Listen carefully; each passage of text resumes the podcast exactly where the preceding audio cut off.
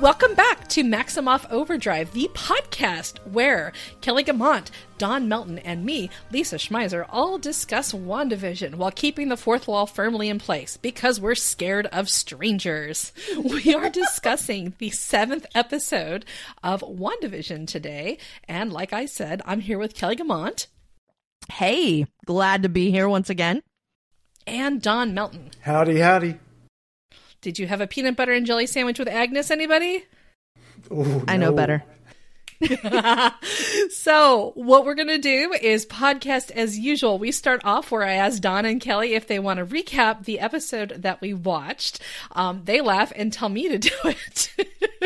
After we do that, we'll do a round robin of things we loved and or noticed. We'll do another round robin where we break out the Marvel um, institutional lore and or knowledge, and then we'll hit Kelly's corner. Um, slash home for unloved crack job theories and uh, unanswered questions. After that, we'll do our wish list for the last two episodes of the season and uh, spend a moment thinking about uh, whether or not the perspective of this show is going to shift and why it just might do that. This episode felt pretty pivotal. Let's get started. So, first up, um, I have to enact the ritual like we do every time. Uh, Kelly or Don, would either one of you be interested in recapping what happened in the episode of WandaVision we just watched? Absolutely not. Ditto. Oh no. um, just conscientious objection, or is it just really fun to have someone you can say no to every week? No, it's really just um you're so much better at it than Don or I would be. Uh, so we are happy. I think I speak for Don here. We are happy to pass this duty on to you because you're awesome at it, and neither of us are, and we know we're incapable, and we are very comfortable with our limitations. Exactly. Okay, so- and I will add that I'm extremely lazy, so there is that. That helps. that helps too, I guess. All right. Also, flattery is really nice. Um, so with that, all right, let me try and pull together in my head this thing that I totally knew was coming um, and should have prepared and should have prepared for. All right. So let's make this recap the really short and sweet version, the one that you would put out in a tweet or in a hilariously misleading TV guide uh, description is as follows. this episode gives us a superhero origin story. It gives us a second supervillain reveal. So now Wanda has two supervillains with whom she's contending. And there's a tonal shift that I think is pretty noteworthy because WandaVision goes from being framed around family sitcoms to the workplace and family of choice sitcom. Um, I'm logging that up front. I think it means something, and we'll talk about that after we get done with the recap. So, breaking down the individual parts here, um, let's do superhero origin story time because that's actually a, a pretty straightforward one. On the outside of the hex, Monica pulls some strings. There's a sword loyalist who comes with like the biggest space exploration vehicle I think anyone has ever seen. I am now super curious about Sword's funding. Um, perhaps that will go in the unanswered questions pile. But long story short, Monica's plan is to drive this big, big, big, have I mentioned big vehicle in through the hex so she can somehow talk to Wanda. Um, the thing was built to her specs. We did not get Han- Hank McCoy as the Beast, which was like one internet rumor going around with, oh, special guest star, you'll be so surprised who she knows. Um, we did not get Reed Richards, which was another internet rumor. Instead, we got somebody who just likes Monica's mom, and honestly, that's enough. Anyway, Monica hops in the vehicle. She prepares to drive through the hex. The hex isn't having it. and after it literally spits out the vehicle after turning half of it into a truck, um, what happens is Monica's like, you know what? I'm just going to run through this barrier that spit out a truck because I think things are going to work out. And sure enough, they actually do because as she goes through the hex, um, she kind of processes her grief. Like she leans hard into it, and you hear the um, tracks from Captain Marvel where Maria Rambo talks about her fears about leaving her daughter to go to space and Monica reassuring her, "Oh, I can fly up and meet you halfway." And Samuel L. Jackson's like, "Eh, you can't go to space until you get all green and glowy like uh, Captain Marvel." Again, also from the movie. And then Captain Marvel's voice pops up and she's like, Well, you know, your mom's super lucky because when they were handing out kids, she got the toughest one out there. Um, Monica somehow manages to resolve all of the the grief and the sorrow and the anger that she feels at her sudden to her bereavement when she comes out she's also got the ability to track any form of energy ever and her eyes are glowing blue so we've witnessed a superhero origin story um Welcome, Photon. or pulsar or spectrum depending on which comics plotline is going to work best for branding purposes in future movies um what I feel is pretty notable about this development is we have possibly seen one of the only superheroes in the MCU who fully attains her superhero powers by becoming emotionally aware and literate. Yeah. Yes. Meanwhile, inside the Hex, uh, the WandaVision show that we get is a set of credits that mixes up the font style of hangout comedy happy endings with the documentary style office mu- music. Uh, again, these are two aesthetic influences that have nothing to do with family sitcoms.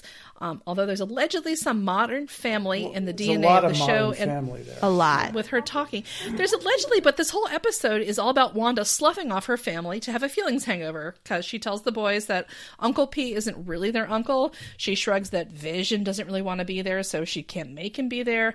And when Agnes comes by, she's like, please, yes, take the kids, thank you. Um, what's left is Wanda and a house that keeps falling down and reconfiguring itself around her, and then a cameraman who's like, eh, ever think maybe you deserve all this?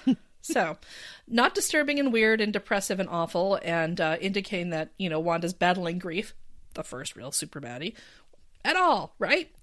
right. On the other end of the hex, Vision wakes up in the middle of a literal circus. Um, I will admit that uh, your recapper, yours truly, was a little bit disappointed we weren't getting like the carnival treatment for this, which would have been wild and dark and interesting and given us an excellent opportunity to have Clancy Brown. But we'll move past that because what we get instead is Vision teaming up with Darcy. This is honestly something that, like, you know, there are fanfic writers at AO3 who are like, I wrote a bot that was supposed to generate random pairings and it never even came up with this. But it works for narrative purposes. that was delicious. Oh my goodness. Okay. but it works for narrative purposes because once um once he zoop, zaps her like you can't see me i just put my fingers to my temples like you can see me doing the vision thing here uh, he he zoops her I can back hear it. He zoops her back into reality and um, they steal a funnel cake truck which is a good move on several fronts because you can take your snacks with you um, as they drive back to town and deal with an increasingly baroque series of obstacles that are preventing them from reaching the center of the town. Darcy basically recaps the mcu for vision who is like excuse me what happened? My my girlfriend had to kill me and then a bad guy revived me and she watched me get killed again and this happened two weeks ago from her perspective and and what the what now and so after we realize that that Darcy's a better recapper than well most of us, and uh, she and, and Vision has correctly identified the emotional stakes. He leaves her to deal with a series of escalating. Um, escalating obstacles and just sort of disapparates through the roof and flies off in search of his lady love because he's like if the woman i love is in trouble clearly I have to do something about this. Um, and indeed, the woman he loves is in a lot of trouble because uh, first Wanda has a confrontation with Monica, not meant to be a confrontation. Monica's just like, "Look, I'm telling you, Hayward is bad news. In addition to being a misogynist piece of piece of turkey, he's also really into making your dead boyfriend's body into a sentient weapon." Wanda doesn't want to hear it. Um, she's about to zap Monica. Fortunately, Monica can zap back or like actually absorb the zapping because you know, hello, she's now a photon. Um, and Monica gets off the best lines in the episode when she's like, "Don't let him make you the villain," and you know what? It's okay. You've had a huge loss. You're really hurt. I'm grieving. I've lost the person closest to me. This pain, I can't control it. It's my truth. And just as Wanda's about to waver, Agnes darts in and she's like, We've had enough out of you. And she pulls Wanda, and like the minute Agnes is hoovered back into view, Wanda's perspective changes and she's really hostile towards Monica. And, um, like that moment of rapprochement is shattered. And then we get into the truly interesting back, I would say third, back quarter of the episode, where Wanda comes into Ag- Agnes's fantastic anthropology meets Tim Bur- Burton style house, notices that despite there being like two semi eaten sandwiches on a table and Yo Gabba Gabba playing on the TV, the children are nowhere to be found in a suspiciously quiet house. She goes into a basement that looks like a nightmare and discovers like a grimoire that is emanating orange sparky things. And then agnes comes down and we get our second big superhero villain reveal because agnes is agatha harkness the immortal witch. Ah! it turns out she's been the puppet master manipulating wanda all along. The episode ends with her like zapping purple magic spirals at wanda's brain. And then we get a truly excellent set of tv credits that reveal that Agatha, Agatha's been insinuating herself into every episode to advance the plot for her own nefarious witchy purposes, and the credits end like the best witch cackle ever. so that's the episode itself. We watch the credits every week. Oh, what could this mean? What did the butterflies mean? We've got that reference. And then there's a mid credit scene first time at last marvel returning to its dna monica monica found the door to agatha's cellar and she opens up the doors. The stairs are encrusted with vines. The vines are glowing purple the same signature purple as agatha's magic. And she looks up from the stairwell. There's a purple light reflected in her eyes and then uncle p appears and says snooper's gonna snoop and we get a cutout again. So is Monica now under control of freaky purple magic? Is Photon just seeing the light energy for what it is? What is Uncle P's deal? Is he like a sentry that gets turned into cicadas from time to time? we just don't know. We're totally looking forward to next episode, and we'd love the reveals for this one. Yes, all of that. Nice Okay. job. Bravo. Oh my Lisa. god! Bravo. That was very, very good. Um, this is why I do cardio, guys. By the way, I'll point out somebody on to interwebs pointed out that the sets, exterior sets they're using, that the set for uh, Agatha Harkness's house is exactly the set for uh, the house in Bewitched. is it Bewitched? Okay. nice. That was my, my first question. Because what I noticed was that all the flowers in front of her house were purple. Yep. And then I went back to check the flowers in front of Wanda's house, which were red and pink, which are a reflection of Wanda's OG costume too. So I was like, eh, Those very purple flowers may have a uh, comic reference that we can discuss later on. I feel like we're going to get pretty comic heavy in this episode. So, Don, I hope you're up for it. Um, Yes, yes. Because I'm there's a bunch to talk of- about the Darkhold. there's a bunch of why and what for and you know who's that what's their deal kinds of things um small stuff that i noticed in this episode uh, was is that the bewitched house yes it is um and then uh there's a missing kid on the side of the milk carton when the milk starts getting twitchy on the counter Yeah. uh, it turns into a milk carton which has a missing kid on it um Mhm. we later get missing kids because we don't know where they are. Um, and I also noticed that Oh, did you notice that they had in the WNDA, they talk about how it was nice to see those kids just once a year? oh, I did not hear that. If you turn on the listening. closed captioning, because you can't really hear the radio that, Yeah. simply. Um, I did include this in the recap because recaps are actually supposed to be fairly like this is what happened, but not High level. necessarily. Yeah. So if you drill down like a level, it's welcome to as as Wanda's shuffling into the kitchen and, and doing her her Oh, sad breakfast. Yeah, Um, we listen to WNDA, and the announcer says, "And it's not like you have anything that's weighing heavily on your conscience this morning." I did hear that. Yeah, and then says it's so nice to see these kids once a year, these little goblins, and now you just have the question of what to do with all that candy. And um, I was like, wow, they they really are just bringing the subtext into text for the state of Wanda's brain, aren't they? yeah, and um, I noticed the perspective shift when Wanda goes down the stairs. It turns widescreen instead of Mm-hmm. Yeah. being TV size. I guess, which is the best way I can think of it. Um, it was giving me a strong upside down vibe. While we're talking about shows that are current that throw back to a previous era, That's um, a nice way of. I had a hard Stranger Things moment right there. Um and I have questions for later, but I this episode was really jammed. Like I feel like we got so much stuff. I actually felt like I got my episode's worth before we got 15 minutes of credits. Okay, so two quick things before we get started on round two, which is the stuff we love, the stuff we notice, the stuff we really want to talk about. One, um, we do have a Department of Corrections uh, item to air out, and that is that, as a matter of fact, Doctor Strange does not go train in Nanda Parbat. Nanda Parbat belongs to the DC universe, and Doctor Strange does not hang out with Oliver Queen, despite the fact it would benefit them both tremendously. Instead, Doctor Strange went to the secret compound of Kamar-Taj. So, again, not Nanda Parbat. It is actually instead the compound Kamar-Taj, which is a um, something that Stan Lee and Steve Ditko came up to. Yeah. Yeah, I actually mentioned that the last. We got episode there we- eventually, but we recorded. started with Yeah. with Nanda Yeah. Parbat. Yeah, one of our one of our listeners, and by the way, we love our listeners, and we, We love do. that you guys are listening. Yes. oh yeah, we do. They're listening. That's that's it's this is this is a mutually beneficial relationship. They they they. Oh, absolutely. Yes. Yeah. Thank you. But we love our listeners, and one of them was kind enough to reach out on Twitter and go, "No, Nanda Parbat belongs to the DC universe." And I was like, "Oh, you're right, you're right. Oh, the salmon letter on Arrow, I remember it now." Yes, very kindly pointing out just how far from the reservation we actually were. In By the way, case. not Yeah. that not that anyone cares, but Nanda Parbat, I believe, started or was first mentioned uh, not in uh, Green Arrow, but uh, with Deadman. Oh, no. So there. okay. No, I All right. I appreciate that. My my frame of reference, to be honest, is the CW shows.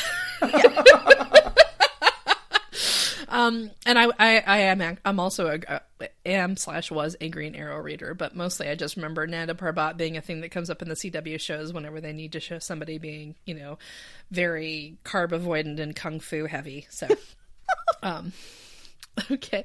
And the second thing I wanted to mention is that this week's commercial was for Nexium, the antidepressant that works to anchor you back to your reality or the reality of your choice.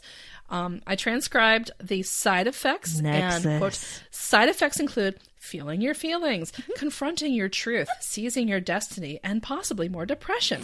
You should not take this unless the doctor has cleared you to move on with your life. I feel So- like there's like I, I feel like that's about as plain as can be, but it still doesn't I'm not quite there yet. You know what I mean? Like with the ad. Um Can I bring up the comics reference here to Nexus? All right, let's. Oh, all right, all right, guys. You know what we're just gonna do? We're just gonna reshuffle things. Don's gonna drop some comics knowledge. let's on go us, comic knowledge now. and then we'll talk about the episode. So, Don, bring it forth. Talk not talk Nexus. Um, well, there's two Let's big about things that are mentioned in this episode, and we can get the comic stuff out of the way. One is uh, the Nexus and Nexus beings, or at least they're implied, and the other is the Darkhold, and they're kind of like intertwined here. And this really, I think, both of these things are going to um, uh, flow right into the multiverse of madness, the Doctor Strange uh, movie.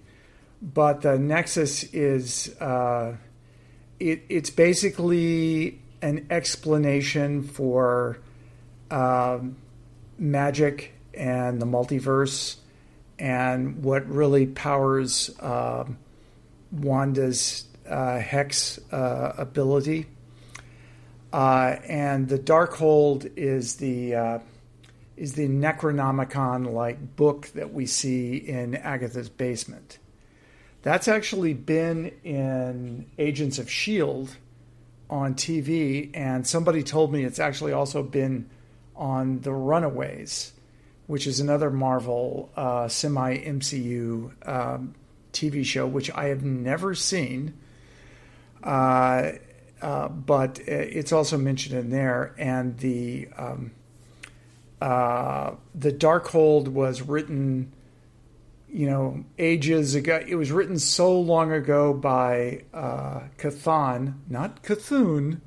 Chthon, that's the way they spell it in the Marvel universe.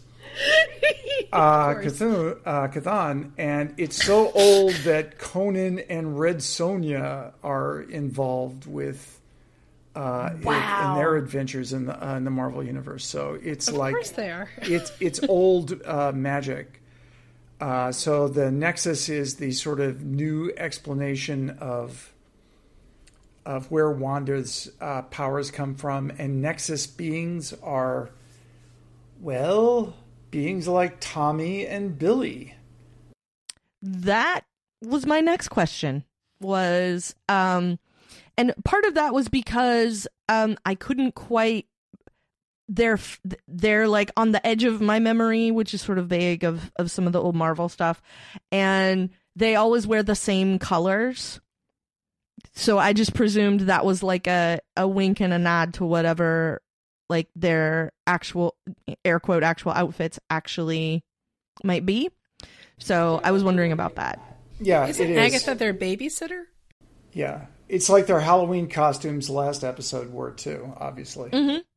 Yeah. Because I think Billy is usually wearing like red and blue, and then Tommy's in in green and something else. So I was wondering. yeah, it's it's it's totally that, and it's like Wanda's outfits too are. Uh, harken, ha ha ha ha, pun intended. harken back to uh, the colors used uh, for various outfits in the comics. Okay. Interesting. Okay, so, um, so who are they then in the comics? Like, who do they who who do they turn into? One of them is like wizard or or something like that. Yeah, it'll come to me. Yeah, it'll come Okay. to me and, uh, as soon as we sign off. So, uh, but the names of the characters aren't uh, aren't uh, that important. In fact, they're called Billy and Tommy as often as they are their character names. So, Oh! So, um, Agatha Harkness, can you give us what can you tell us about her and where she ties into the MCU and on the classic nine types of moral alignment? Where does she usually fall? oh uh, well, she uh, we talked about this. I think episode before last, or was it last episode? I forget. It's all a blur. I was drinking. Uh, I don't remember. She first appeared back in uh, Fantastic Four, but she's worked her way into lots of different stories, and sometimes she's like uh, a bad girl. Sometimes she's a, a good girl. Sometimes she's like uh, chaotic neutral. Uh, you know, if you if you look on the thing, and something that I forgot to mention the last time we talked about Agatha, she's also uh, Wanda's mentor in the comics and sometimes friend, but she sometimes uses Wanda for her own purposes. But I forgot all about her son, Nicholas Scratch. Senor Scratchy! Oh my Oh. goodness! Oh, So I, I could have smacked myself because I forgot all about it. Somebody mentioned it to me. uh, kids, you just can't it's like- control them no matter how hard you try. yeah, exactly. Oh my gosh, yeah. I um love so so that's so those are the big ones. You mentioned Photon, which is Monica Rambo's uh one of her super iterations in the comics. Um and um we mentioned that Billy and Tommy are in fact uh, creatures of the Nexus. We've we've talked about the Nexus is. We've talked about Agatha. And um, is there anything else that we need to do to tie this back into the comics verse, or are we ready to maybe start taking a look at how this ties? Like the only real MCU tie there is this week is if you're interested in um, plumbing a little bit of Monica's backstory as like a child in Captain Marvel back in the 90s. Um, and otherwise, Darcy has basically given you everything you need to know. Yeah. Yeah, which is that um and what I really and what I liked about that was is that uh Vision was like, well, I realize for lots of people it's been 5 long years, but for people who just got deblipped, it's only been a few weeks. Yeah. And um I really appreciate I'm not sure you're never going to get like a Marvel show where everybody cries and has feelings all the time Of course. but I like the idea that we'll continue to see this kind of reverberate through the movies and through future TV projects where there are some people who are like, well, the last five years of my life have been like this. And everybody else is like, I have been here for three weeks. And in the last five years, somehow the Jacksonville Jaguars got good for a minute. And. like you guys did lime bike like that was a thing that was supposed to happen and we are now getting chick-fil-a's west of the mississippi and i don't understand how any of that happened so Oh, I remembered Billy and Tommy's names. yes. oh tell do tell It's, it's so simple. Speed and Wiccan. wiccan oh my god Wiccan. Lessons Okay. learned. Something Okay. straight out of Buffy, right? Seriously. Uh so yeah, the like a lot of this was was interesting and I like but I did like particularly that Darcy cuz we can call her by her first name now everybody's buds um I really appreciated that she went back to the beginning and so when we cut to uh Vision getting up to speed what we get is him going so I'm based on an AI named on- Jarvis which takes us Mhm. all the way back to the first Iron Man movie which I thought was kind of a nice Mhm. you know as as as much as anything is in the MCU, right? It's a historical reference. And I appreciated, you know, that we started there so we get, you know, all of who Vision is. You know, and that was a very compact, concise summary of what is basically his whole life. He's like, so I was built by a genocidal robot, and I'm based. I'm based on an AI, and I did what now? And Darcy's like, well, yeah. And um, I think one of the subtler parts of WandaVision, um, one of the things that has been a little bit more low key compared to the other big mysteries, is we tend to forget that Vision has no idea who he is or why he is where he is or what his sense of purpose is. And like that's been one of the engines of conflict is him realizing that nobody's willing to answer these questions. Right. And like this episode really um crystallizes that he's a guy who as this universe be- as this nexus not nexus as this hex becomes you know more compl- more complicated and um more un- simultaneously more complicated and more unstable he's the one who's like okay i had better figure this out. But you see that at his core he's like a deeply loving Mm-hmm. deeply earnest deeply idealistic individual who just wants to make people happy Yeah, earnest was the word that I that that struck me when he sits there because like his takeaway is, you know, wait, this is my life. This is what happened. This is how it all went down. And like his takeaway from that is when Darcy looks him right in the eyes and says, but the thing that you need to know is that Wanda loves you. And I've been watching this and your love is absolutely real. And like I feel like he ha he sort of gets the takeaway in that, which is sort which is nice. Um, but like that's the part that he particularly seems to take with him. Like, okay, I know all this other stuff now, but this is the piece that I need to know because this is what m- that's the little nugget that motivates him to um phase through the top of the truck of the funnel cake truck and forsake his snacks in the name of going and saving his lady love. That's how you know it's important. I mean, that's I, I feel like that's his anchor. Is he's like, okay, that part was real. Um, I knew what I felt, and what I have with this person is real, and this person's in a lot of pain, and I need to go help her. Yeah. And um, like I find that's part part of the story to just be incredibly touching. Me too. And it it adds a lot of context because to be honest, in the films, that relationship feels a little shoehorned in. Like like they're like okay we have to put something in there because we always have some sort of like weak tea romantic tension in every movie but nothing that's going to make people run screaming for the doors. And you're like wanda and vision really? She could have dated a windows 95 server. Ugh. but um like it's fleshed out more it makes more sense in the TV show because we see him and he's the guy who wants to be a good neighbor and he's the guy who wants to make his wife happy by trying to blend in. And even as he realizes there's like a lot of weird stuff going on in their little bubble world, like wanting to be a person who is helpful and wanting to be a partner who is fully present never goes away. Like his identity seems far less mutable whereas like Wanda's um character has has sort of uh, been a little bit more mutable over the course of every episode because she goes from being this really blithe, cheery Donna Reed type in the first episode to what she is now. Mm-hmm. You know, um, really grieving. But you know, Vision's personality is consistent with the personality he had as Jarvis. yes, Yeah. It's the same helpful, earnest personality he had when he was uh, speaking in Tony Stark's ear. Or when he was like, or or even the real Jarvis upon uh, upon whom he was based. Um, Yeah. I watched Agent Carter, and like that Jarvis character was fantastic. He was he was one of the beating hearts of the show. And, He really uh, was. I enjoyed him very much.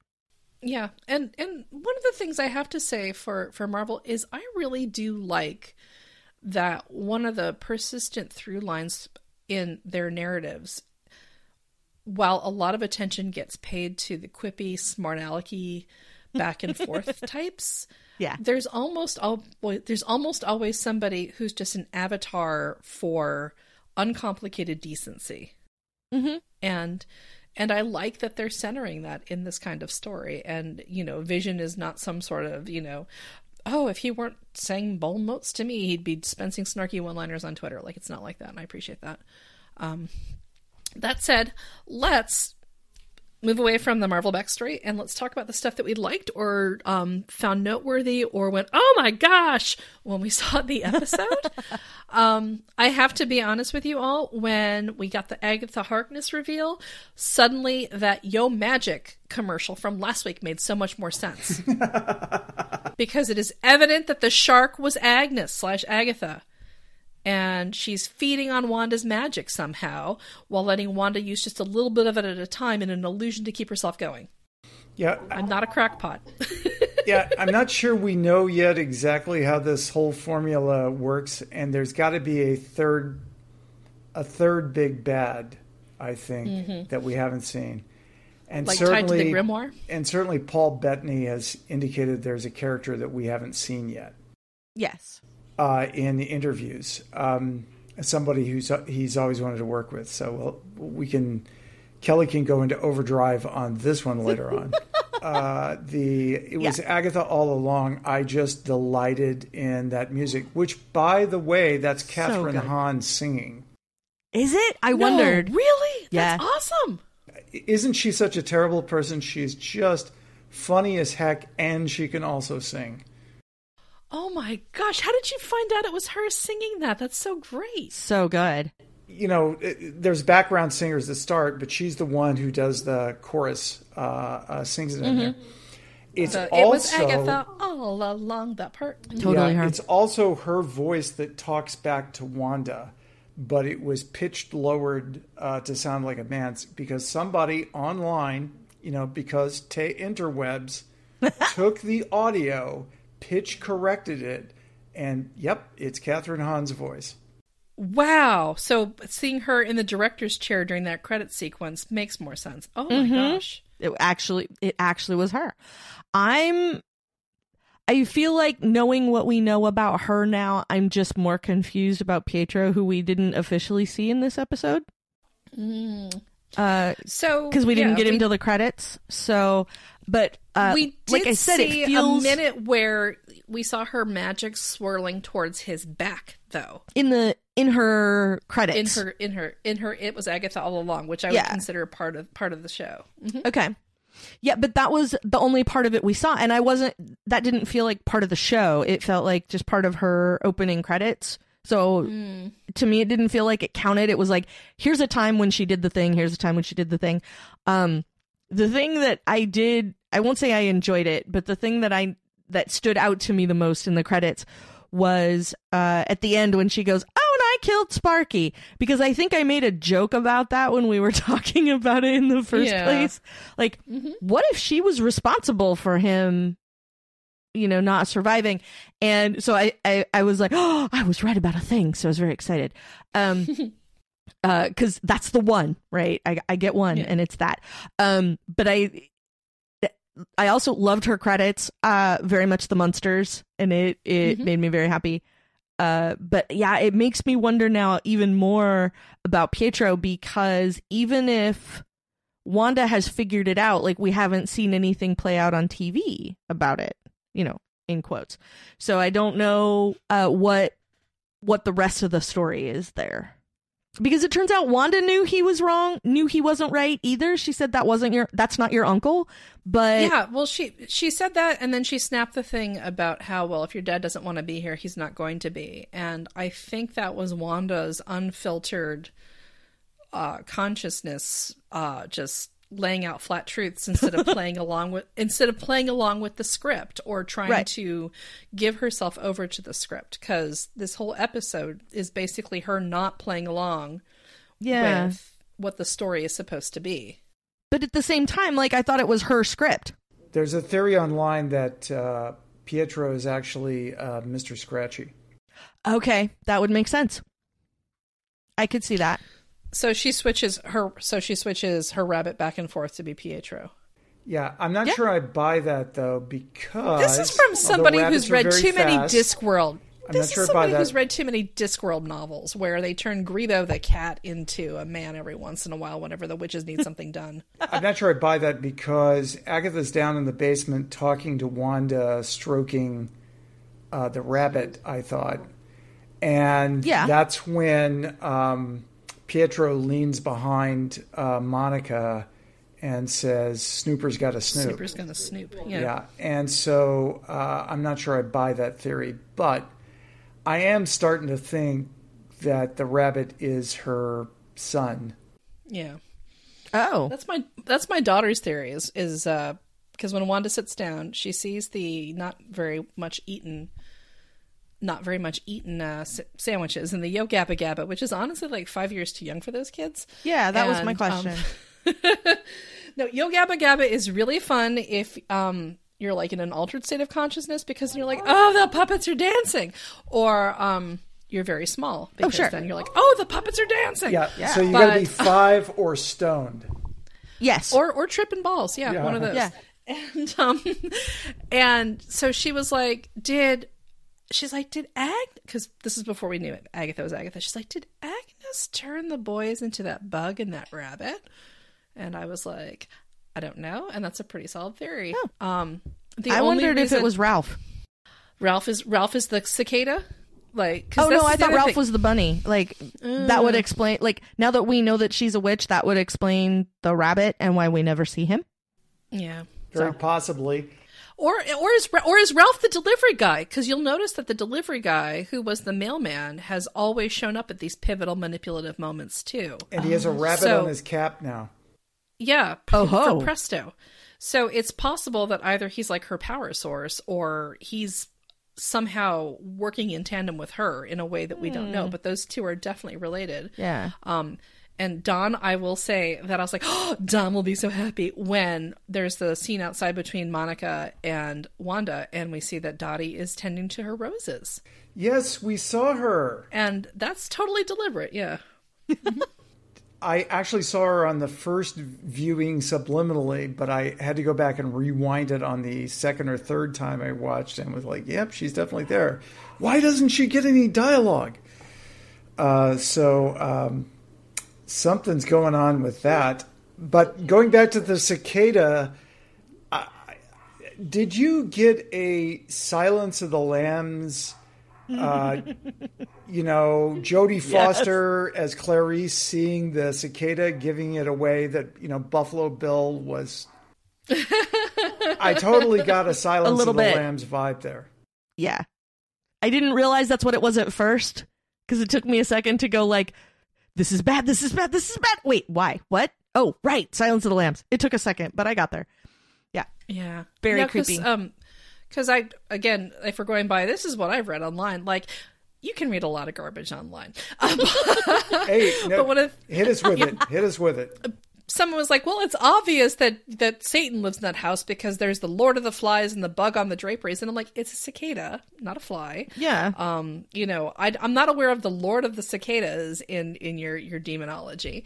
Although, watch, someone will tweet now. Actually, there's a demon for every genera of insect out there. It was very detailed. Um, but I feel like the cicada, which only surfaces once every 17 years, has some sort of weird symbolic thing. Like, because this show is so good at putting down clues and reinforcing its messages.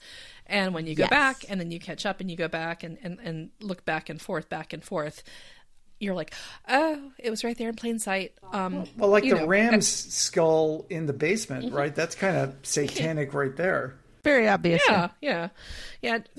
I mean they're pretty. I'm i'm not sure i'm not sure like west elm is ever going to sell them but but you know like one one of the things i was noticing because when Agnes comes in and does her like best friend and and talks to the camera thing that she had going on. She's wearing like this this kicky dark purple shirt and a sweater over it.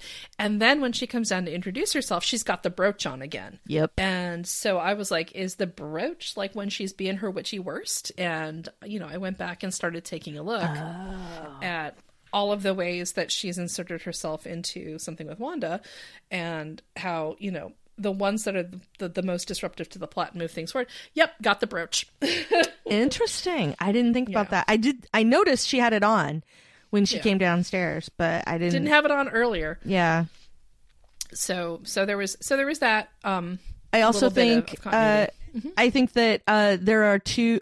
I have a competition right now for the line from the episode um, because it for me as far as like winning the show, uh, it's Monica talking about having lost someone and how that pain is her truth. Uh, because it gave me a very Westworld moment where um when when Arnold is talking to Dolores and she says everyone I've ever cared about is gone and basically says like it's breaking her heart and Arnold says uh I can take that away for you from you and she says no the pain is all, the pain and the losing of them is all I have left of them and so like Monica doing that um gave me very much a moment and then also uh my other favorite line from the episode was when Agnes said she showed up in the nick of time because Wanda was a split end away from cutting her own bangs. And that struck me as just deeply hilarious as a woman who has other female friends who have had to resort to this sort of thing in the past. Like, I think everyone's gone through a cut their own bangs moment, maybe couple. And so it just, it was so, so, so funny to me. It just, I, I had to pause and laugh and laugh and laugh and laugh. And then I had to watch it again and laugh some more and then keep going. Now, I think that's actually something you should probably start working into college orientations. is is like someone on your hall freshman year will cut their bangs like after breaking up with the boyfriend or girlfriend Yes. and like you can try to intervene but this is how four people on the hall end up cutting their bangs then like in solidarity so just you know don't do it leave put leave, No, leave don't the do it. scissoring to the leave the scissors to the pros Breathe, So. breathe deeply. You'll be okay. There's no need to, to resort to scissors.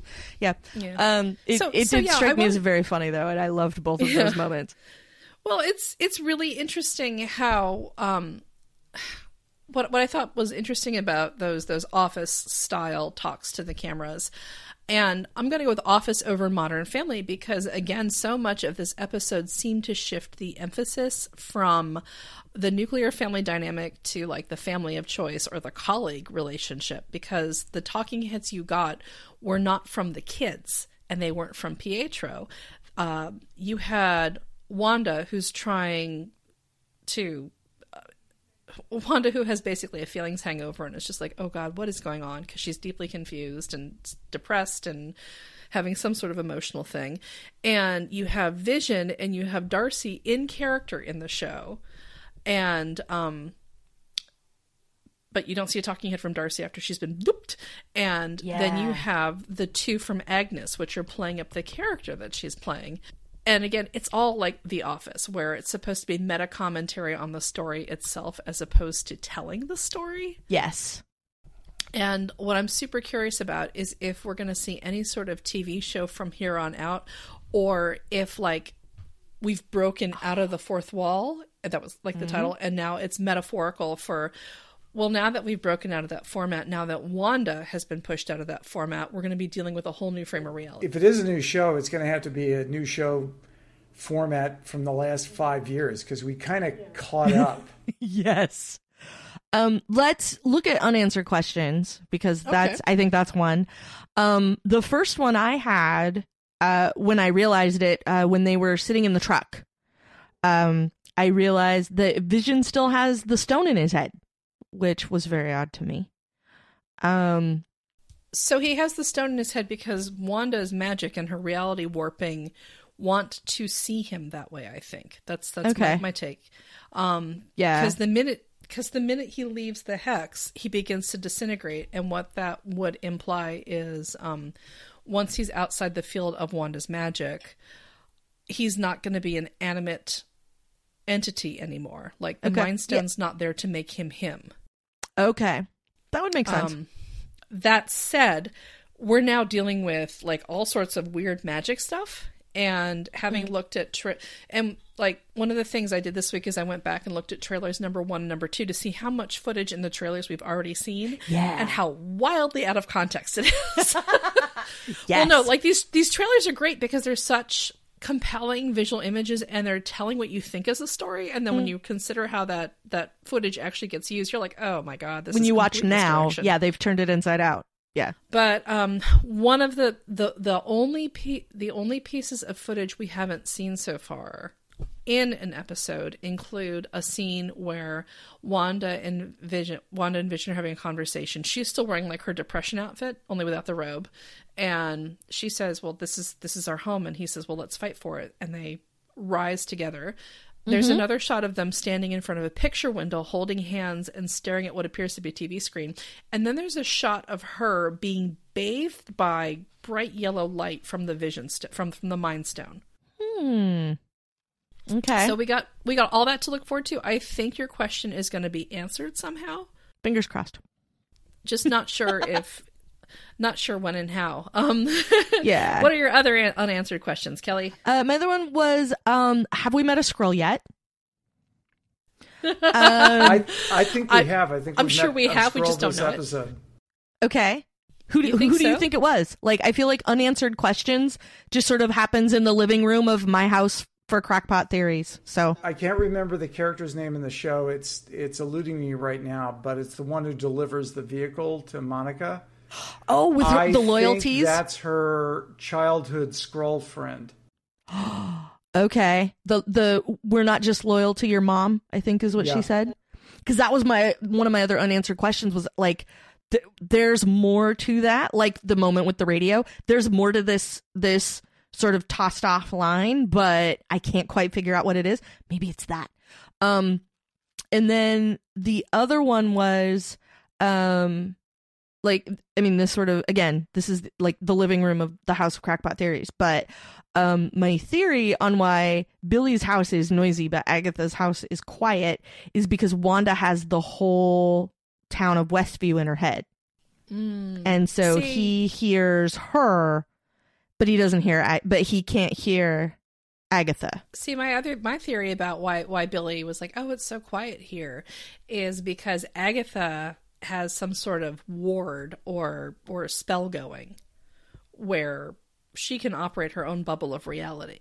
And when he when he mentions it, he mentions that she's quiet because he's like, "I like it here. It's quiet." And then he says, "You're quiet on the inside," and you see her do like a double take and then begin giving him a really appraising look and and then she shakes herself out of it and starts talking to Tommy. Yeah. But you can tell that she's clocked what Billy has said, and this is something she's going to investigate. Um, the same way that I think that last week, you know, and you remember last week I said, okay, it's clear that she's faking her her little end of edge of town thing with Vision, which yes, she was. And she was. Um, I think when she's like, "Am I dead because you're dead? Uh-huh. You're an Avenger." I think what she was doing was she was probing his memory to see what he could remember about what he himself. knows. What does he know and when did he know it? Well, she wants to figure out like what are the limits of Wanda's resurrection magic. Oh, okay. Like this is this is her running a diagnostic on Vision to determine Yeah. what, Ron, what Wanda's capable of. okay. And I think she's unnerved because um, Tommy and Billy are something Wanda did and not her. Mm-hmm. And so she's trying to figure out again what does this mean for for Wanda? Okay. Like like Yeah. like how, I just assumed. Agatha had A- Agatha because she has her own magic was able to sort of keep Billy out. And so like she's making sure that Wanda can't get in her head and by virtue of that she's keeping Billy out too. So I just assumed that was why Agatha was quiet and Wanda's carrying around the whole of Westview in her head and so I can see why it might be loud at Billy's house. Um it was also interesting to see that there was a range, right? Like I was worried that like what he was hearing was everyone in town, and he was, but he was only hearing them because of Wanda, not because he could hear everyone in town. So I thought that was kind of interesting. Um, and now my other question uh, came up because Lisa, you were talking earlier about going along with the script or not going along with the script, and how um, uh, Agatha, you know, with people not playing along or whatever. But it if Wanda's not playing along with the script, I thought it was Wanda's script. So if it's not, then then where are we with everybody's So so this is actually my my this is actually my big unanswered question Mhm. is is who's scripting this? And um the reason that's become more of a question for me now is when you look back at the earliest episodes um the emphasis there there are two emphases emphasi um that come out in the in those episodes and one is that Wanda and Vision can't remember anything about why they're in Westview, what they're supposed to be doing, how they met. All that they know is that they're bananas about each other, right? yes. And then they also know they have this tremendous drive to fit in and their powers are seen as like amusing little things that they can use privately but kind of suppress. And so those two drives where it's the near complete amnesia and the um the the drive to fit in seem to suggest to me that Wanda was being manipulated pretty strongly early on. And the other supporting evidence I'll give is Wanda got super mad at quote unquote Geraldine, who we know as Monica. Yeah. Wanda got really mad at Monica the minute Monica like so let me let me backtrack a bit. You'll notice that Monica brought up people from the outside world after Agatha mentioned that she doesn't belong here. So there is or there is not a possibility that Agatha managed to plant the words about Pietro and um, Ultron so that Geraldine would say those lines, get Wanda upset, and kick the interloper out so that there's less chance of Wanda snapping out of her her, her fantasy bubble, right? And then you'll also notice that when Wanda saw the first drone slash helicopter, um, Agatha shows up instantly with Señor Scratchy and distracts her. And then she has that really violent reaction to the 1980s drone where she's making threats and is just kind of emotionally incoherent and goes back in. And she has that instant Pavlovian reaction to Monica this time. And I really feel like like Agnes slash Agatha was laying all that down. Like Monica, like like Wanda, wouldn't react this way if it weren't Agatha being like, "Okay, this is an intruder. This person is coded as danger. Whenever you see them, they're a threat to your life."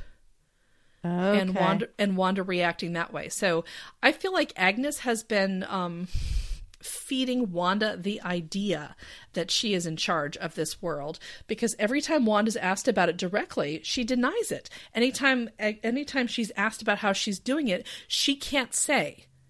And although Agnes claims, "Oh, Wanda won't even let us think about leaving," you'll note that um, is it Herb was his name when um, Vision Yeah. snaps him too. When Vision snaps him too, all he says is, "She won't let us," and he never says who she is. And I still think she could be Agatha. Okay. I mean, anybody who's got like a giant creepy basement and a grimoire chained up is is probably ca- is probably capable of taking another ace level magic user and saying, "Okay, you're my battery, and all I have to do is keep zapping you regularly to make you believe you're in charge or to make you believe this is what's going on, while I get what I want." So this hmm. idea of a battery is very interesting. yeah. So what Okay. what what does uh, Agnes uh, want to do with the power? What is her end game here? Yeah, I think we're going to find that out in the next two episodes. And that's all we have is two more episodes. Yeah, they're going to be pretty long, from what I understand. So it's no longer the blithe and unsettling sitcoms. It's going to be, um, like forty minute episodes. Yeah, the the Nice. rumor is this this coming week's episode is 47 minutes including the credits. Finally, Well, if it's forty-seven, including the credits, that means we get a full half hour. yes, exactly. now I um so here's what we have to solve. We have to we have to solve leadership of Sword because it's epi- it's evident that Hayward's pushing an agenda that's underhanded and he's a poor steward of Sword, right? Yes. So we have to solve that. We have to figure out what's going to happen with the hex, um, in a way that doesn't set up Wanda as a genocidal baddie Yes. and positions her for a Doctor Strange movie, right? Right. we have to resolve the presence of Agatha Harkness on a planet that's already got like a full phalanx of sorcerers who may or may not be super interested to know what's going on. Right? That too.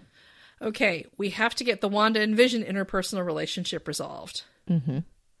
Um, things that would be nice to find out. Who is Jimmy Woo trying to get in touch with in Westview? This is my question. And then the other thing is, are we going to find out? And pff, they don't owe us this, but it would be nice to find out how the people of Westview are going to rebound after a week or two of living through wacky TV This? time periods and, and, and, and being forced to puppet their way through lives that they didn't want and didn't ask for. Mm-hmm. Like, is, is another benevolent magician going to come up and go, bink, you've forgotten it all? Like, well, and I think, um, Don, I'm going to go ahead and put this out for you.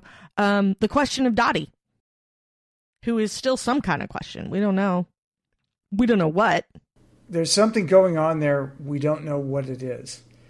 We also don't know who this actor is that Paul Bettany has always wanted to work with and that hasn't appeared yet. Uh, but he can't say more because he literally said, I don't want to get fired. Yeah. uh, in the interview. Uh, I got the impression that that person is male, not female, Mm-hmm. just by the the possible slip of a pronoun Okay. there. So uh, So who do you think it is? it could be anyone from Benedict Cumberbatch as uh, Doctor Strange, which Bettany has never worked with, as near as I could tell, Uh, to uh, Ian McKellen. I'm going Ian McKellen, Patrick Stewart. the only reason I'm laughing is at this point, like, can you just imagine them being like, ugh, I'm too old for this? Absolutely. Yeah.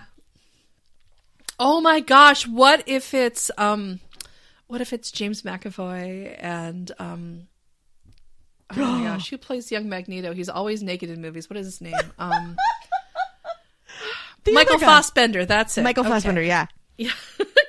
just like well, I, I love the idea of Michael Fassbender just showing up and rolling his eyes elaborately and everyone's like, "Oh my god, whatever, whatever, we'll give you whatever you want." Well, I was I was wondering, you know, because he said it's someone he's always wanted to work with. Like to me that just seemed like okay, well, who's been at it for a really long time, right? So who would be, you know, who would that be in the Marvel universe? So, um, you know, like the air quote, you know, the the longest running character in the MCU, OBS, is Tony Stark, which we can't get now.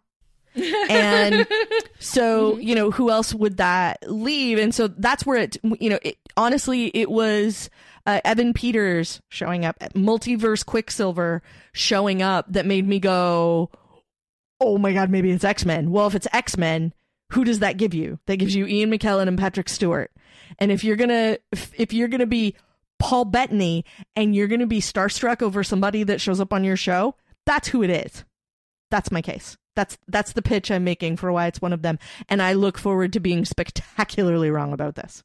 Yeah, it can't be uh, Sam as Nick, Nick Fury because Bettany has wa- worked with him before. Right. I, bel I wait a minute. I believe he's worked with him before, right? Well, they've Have at they least ever both actually been in been on MCU movies, like at in the in some of them, right? I mean, yeah, law of averages says they've at least bumped into each other at craft services.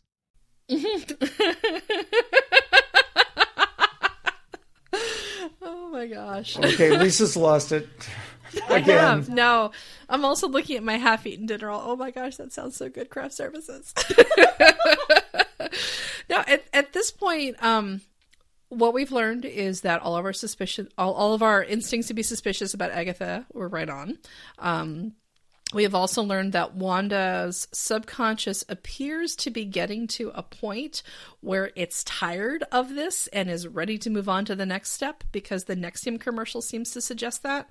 It also seems to suggest that based on the shark commercial that Wanda has begun to recognize that Agnes is act like Wanda recognized that Agnes was a threat subconsciously. Um, you know, even though she let herself get manipulated into danger. Um, what we also know uh, from the show is that uh, Agnes has said that you can't control kids. Pietro um, or Uncle P or whoever he is quizzes quizzes Wanda on how and when she lets them out without trauma, and she has no answers to that. And we have two kids who seem to both advance the script and break out of adult control fairly frequently. So those guys are obviously going to be important in future episodes So- as well. The, okay, so here I have one more question. I take it all back. I have one more question. Um, and this is a weird one, but are are Billy and Tommy real? Well, in the comics, the answer is uh, like Schrodinger's cat. Uh, It's, it's I was going to say it probably depends on the comic. yeah, well, and in the initial manifestation, they were basically just manifestations of uh, Mephisto. They were part of Mephisto's soul. Oh, okay, okay. he- and they turned into his arms. I saw the creepy comic. That's actually not Mephisto. That's a different uh, character. But yeah, they I- I were appreciate uh, manifested that way. Uh, so, uh, but later on, you know, like Pinocchio, they became real boys. okay. So, Mm-hmm. And then they kind of retconned it like three or four times, of course, you know, because Marvel. because they've been Marvel Uh, characters for more than twenty minutes. So yeah, they have four different backstories. Uh, you know, there's the MCU and then there's the Marvel comic universe, which is also Yeah. C. Make something of that. And that's been going on since like 1961. So Right. Uh, they got a bit of a backlog uh, that gets Yeah. problematic. So they they they burn down they burn it all down and like reboot stuff and retcon stuff and so yeah. So that but that was why I wondered Peter Parker's still a teenager since you know 1961. so that too. yeah, so uh, yeah, it doesn't. Going back to the comics is occasionally helpful, but not so much uh, Okay. with this show because they they have diverged some things. But I think they're getting a lot of the bones, so to speak, from this show from House of M. Okay. Uh, and Lisa, you read House of M, right? yes, I did. I was Yeah. even on an incomparable podcast about House of M, so I got the bona fides. Well, you got you got more bona fides than I do then. So um, It was a wild ride in in in comics. Like there were there were a lot of really great stories and spin-offs during the whole House of M um, event that went on. Although I feel like they did Wanda dirty, but uh, but yeah, um, the and without spoiling a, a, a comic book series that is what 15 years old at this point, it was very early in the 21st century. Um, basically it revolves around um Wanda suffering an event where she is responsible for the death of her partner and she goes into a grief that is so deep and so intense that she begins rewriting reality and creating pocket dimensions with alternate worlds that she find alternate realities that she finds more palatable. Professor xavier steps in to try to you know therapize it's a therapize is not a word. He basically steps in to try to get you know wanda stop messing with reality because you mess with reality it- it messes right back. And um you know wanda of course is like okay fine. No more mutants since you mutants are constantly on my on my jock.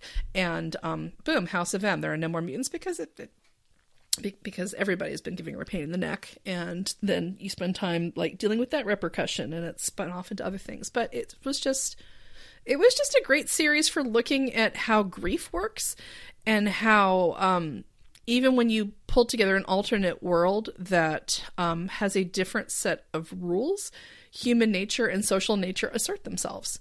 And um, we haven't really gotten that kind of insight with this particular TV show because one of the through lines has been how unnatural everybody acts in it. But, you know, what I do love is that we've basically seen that the big bad here is grief and the secondary bad is Agnes, who is taking advantage of the grief. So they're like an think evil so, super yeah. team.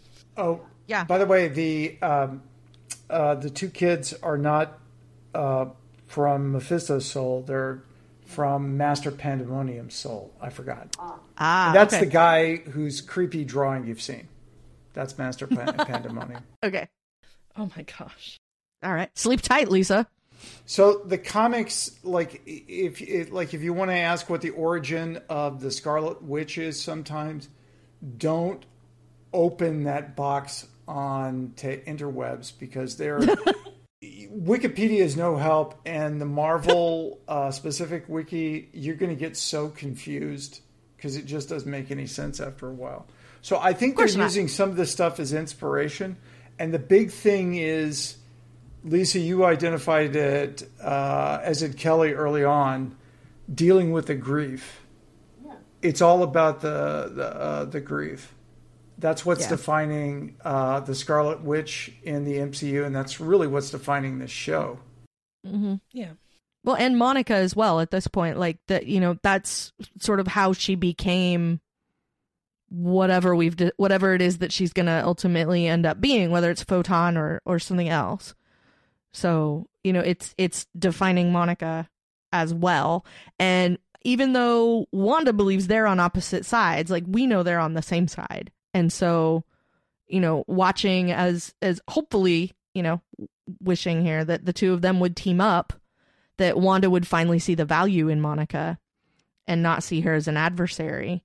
And hopefully maybe something maybe something will come out of that now that uh Monica's poking around in the cellar at Agatha's too. Fingers crossed. I love Marvel comics and have read them. They were my gateway to all of comics, really. But I have to admit that in terms of backstories and, and narration, like there have been so many retcons and reboots and rewrites that mm-hmm. you can't say there's a canonical version of this character. All you can say is this character has had these adventures. Can these adventures be translated to the setting that they're in right now? Or is this just me being all smug because I knew Agatha Harkness's name back in the first episode? so, A, a So, bit of both. like- I, I I will Yeah. say this for the Marvel Cinematic Universe: uh, Kevin Mm-hmm. Feige has been very. He's been a vicious taskmaster in making the MCU as internally consistent as possible. It hasn't always been, but it's compared to say the uh, Sony slash Fox or whatever the hell it was uh, X Men universe. Oh my god, uh, the cin- uh, cinematic universe Yeah. there. I mean, they they would retcon something after every movie. Yeah. like one of one of the things that drove me bananas was the way that the Marvel properties on Netflix were mishandled. Because yes. and I think part of it is also too when you have Netflix s- in there trying to do their Netflix thing on top of Marvel trying to do its thing. This is how you end up with a lot of glurgy filler in what would otherwise be a very tight, very fast show.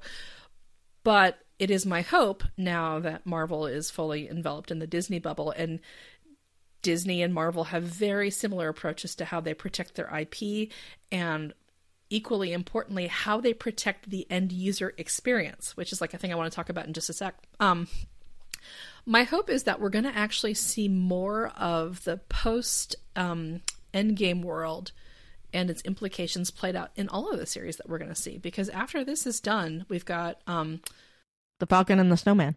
yeah, no, I keep wanting to say the, the right name, and I was like Falcon and Snowman. Don't say Falcon and Snowman. Don't say Fa- Falcon and Snowman. We've got Falcon and Snowman after that. Yeah. The Winter Soldier, yes, Yes, all yes, the Falcon and the Winter Soldier. We've got Falcon and Winter Soldier after this, and that's basically a show about two dudes who deeply loved a guy who elected to live in a parallel timeline until he was in his 90s and now is off, presumably wearing a mask in a nursing home so he doesn't get killed with a virus. Um, so I want to see how these two dudes get blipped back into the world and deal with being blipped back in and deal with the change in Avenger lineups and everything they basically knew. Yeah. Um, and what is their big bad? Like, what feeling are they going to be dealing with that's big and bad? Is it going to be like the feeling of uselessness? Is it going to be like low grade depression? Is it going to be anger? But my, if my the is trailer's that- any indication, it's each other because it definitely looks like that show should have been called Two Wet Cats in a Sack. But like my my hope is is that something like WandaVision has actually been great with giving um, Elizabeth Olsen and um, oh my gosh, I'm blanking on the the incredibly talented woman who plays Monica Rambeau. It's given the two lead women in the in the series like a lot of room to to a lot of room to advance a plot line that is entirely about your feelings, and I'd love to see more of that. Yeah. yeah. And the other thing I wanted to talk about was um, what I have found really interesting about WandaVision is how it seems so obviously engineered as a Disney experience, if that makes sense. Has anybody else had that perception of it? Oh, it's. do you mean? Uh, I, I totally get the meta that you're going for there. Oh yeah, Yeah. So Kelly, what I mean is um it's a ride. ev- ev- yeah, every episode is a ride unto itself where you're like, there's the build up and then there's the expected, you know, oh, and here's the first turn, here's the second turn, here's the satisfying payoff, Okay. here's the thing that lets you, wa- it leaves you wanting more. Each Yep. episode is its own pleasurable experience, and having the episodes drop one at a time, week by week, is also part of the experience unto itself. yes. But when you but when you go back and you start binging on them, you start noticing all those details, and all of a sudden you're like the lunatics who take their cameras on like Pirates of the Caribbean and are like, if you go through the fifth time, you'll notice that the pirate in the striped shirt is clearly talking to the cat. This suggests that he came from Egypt. Blah blah blah. Like it rewards that level of obsession and detail to it too. I have that level of obsession about Pirates of the Caribbean specifically, so Oh, no. I'm Oh, my glad. God. oh no, no, no. I, By the way, I Kelly, absolutely get it. because I grew up in Southern California. You never want to be trapped at one of the Disney lunch places and have one of these people uh, pigeonhole you and talk to you about their, you know, last No, I'm- I- I know 5,000th to- time through the ride. I know to keep it to myself. It's okay. Yeah. I, I understand that. Yes. Uh, yeah, like really all this is missing to be the full Disney experience is that there's no gift shop at the end. We don't know. You can go on to uh, go on to Redbubble or any place. And I'm Well, sure so far, Shop there's Agatha Disney- all along. Yeah, Uh, so far Shop Disney isn't selling me like t-shirts with, you know, the title card from each of the episodes. So, uh, when we get there, yeah, I want one that reads for the children. Oh, but but yeah, it, it struck me that since this is on Disney streaming service, um, Marvel is historically super control freaky about like the look and the, the like the look the feel of its fight scenes. There's very definitely a marvel style for how you shoot things. There's very definitely a marvel style for the story arc. Um and you can bring in directors to add their own little flourishes or their own takes or their own stories to it. But um I would argue that when you look at a fight scene out of Guardians of the Galaxy, it's not that different from a fight scene in Captain Marvel, and not that different from a fight scene in the Avengers, et cetera, et cetera. Um, you do marry you- that. Did you know there's a good reason for that? Because uh, the movies, especially the Marvel movies, are basically all prototyped or uh, 3D storyboarded years in advance by a team that's not necessarily the director for the particular feature. This does not surprise me at Yeah. all. Um, and the thing is, I think one of the good things about there being a Marvel House style is it gives the viewers a chance to internalize the the narrative that the studio is spinning out over all its films, right?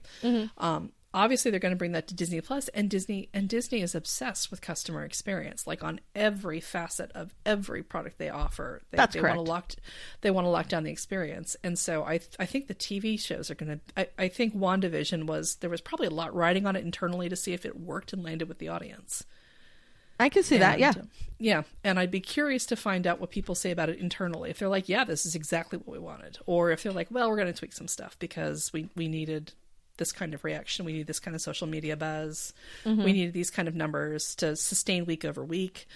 Well, I think the problem they're going to have now is it it is so exceeded expectations. It's Mm-hmm. going to make it a lot harder for the four other MC sh- uh, MCU shows that are going to be on Disney Plus this year. Oh, maybe. Yeah. Bar's kind of high now. Yeah. Although, you know, we said we said similar things about different movies in the MCU up and down, up and down, and it's it's been okay. I think these guys take a little bit of a long view too. Yeah. Here's hoping. But- anyway. Yeah, but Yeah. it's it's yeah. We'll see. In any event, um, we've uh, chatted about this almost as long as the end credits of WandaVision. So, so, so let's see. What do we want to see in the next two weeks? What is one plot development you desperately want to see, Kelly? One, um, I want to know who's actually pulling the strings behind all of this because I know Agatha is involved in some way, but I'm not quite sure how. And uh, I I'm with Don on I think Dottie is involved in some way and I'm not sure how. And sorting those out, I think is is the thing I want to know because like if Wanda's not really in control, but we're still in town and everything's still happening, then what's the actual deal with all of this? So that's what that's what I want to know because I'm still Don, holding what- out that Hydra is, is is part of this and we just don't know it yet. Don, what is one thing that you want to see in the next two episodes? Uh, to riff on what Kelly said is, I want to know who the real big bad is, because we got sort of Hayward uh, revealed there at the uh, th- episode three and four boundary. We've got Agatha Harkness now revealed uh, at the uh, six seven boundary. Who is it really? Because I they're they're screwing with us. so I want to know who the real big bad is. Yeah. Right. I want to find out what the deal with the mailman is. I've I've become obsessed with that guy. I still want to know who Jimmy's of- witness is. Like that, I'm gonna I'm gonna point that out every episode. I still don't know who that is, Yeah. and it does bother me. Is it Ralph? I like the idea that this Skrull just pops out of Agnes's basement. Hey, everybody, I'm Ralph, and we're like, oh, so many birds fed with one seed. That would that would be it. That would be fantastic. Like then we'd know. It'd be great. Well, let's wrap it up. Um, since we have another few days until the next WandaVision episode, where we will begin the, um, we'll go on another ride, and then we'll begin the uh, rewatching and the speculation all over again. I'm sure I'm not the only one who goes back and reviews old episodes after each new one. All what did I miss? What was supported? Because uh, I'm determined to see how, how well this is all fitting together. In any event, until then, rewatch your WandaVision. I have been Lisa Schmeiser, and with me, as always, are Kelly Guimont. So lovely to be here with you as always. Be sure to drink your Ovaltine. Drink your Ovaltine. and Don Melton. Be sure to drink. I'll just leave it at that. All right, that's actionable advice we can all use. Have a good night, everybody.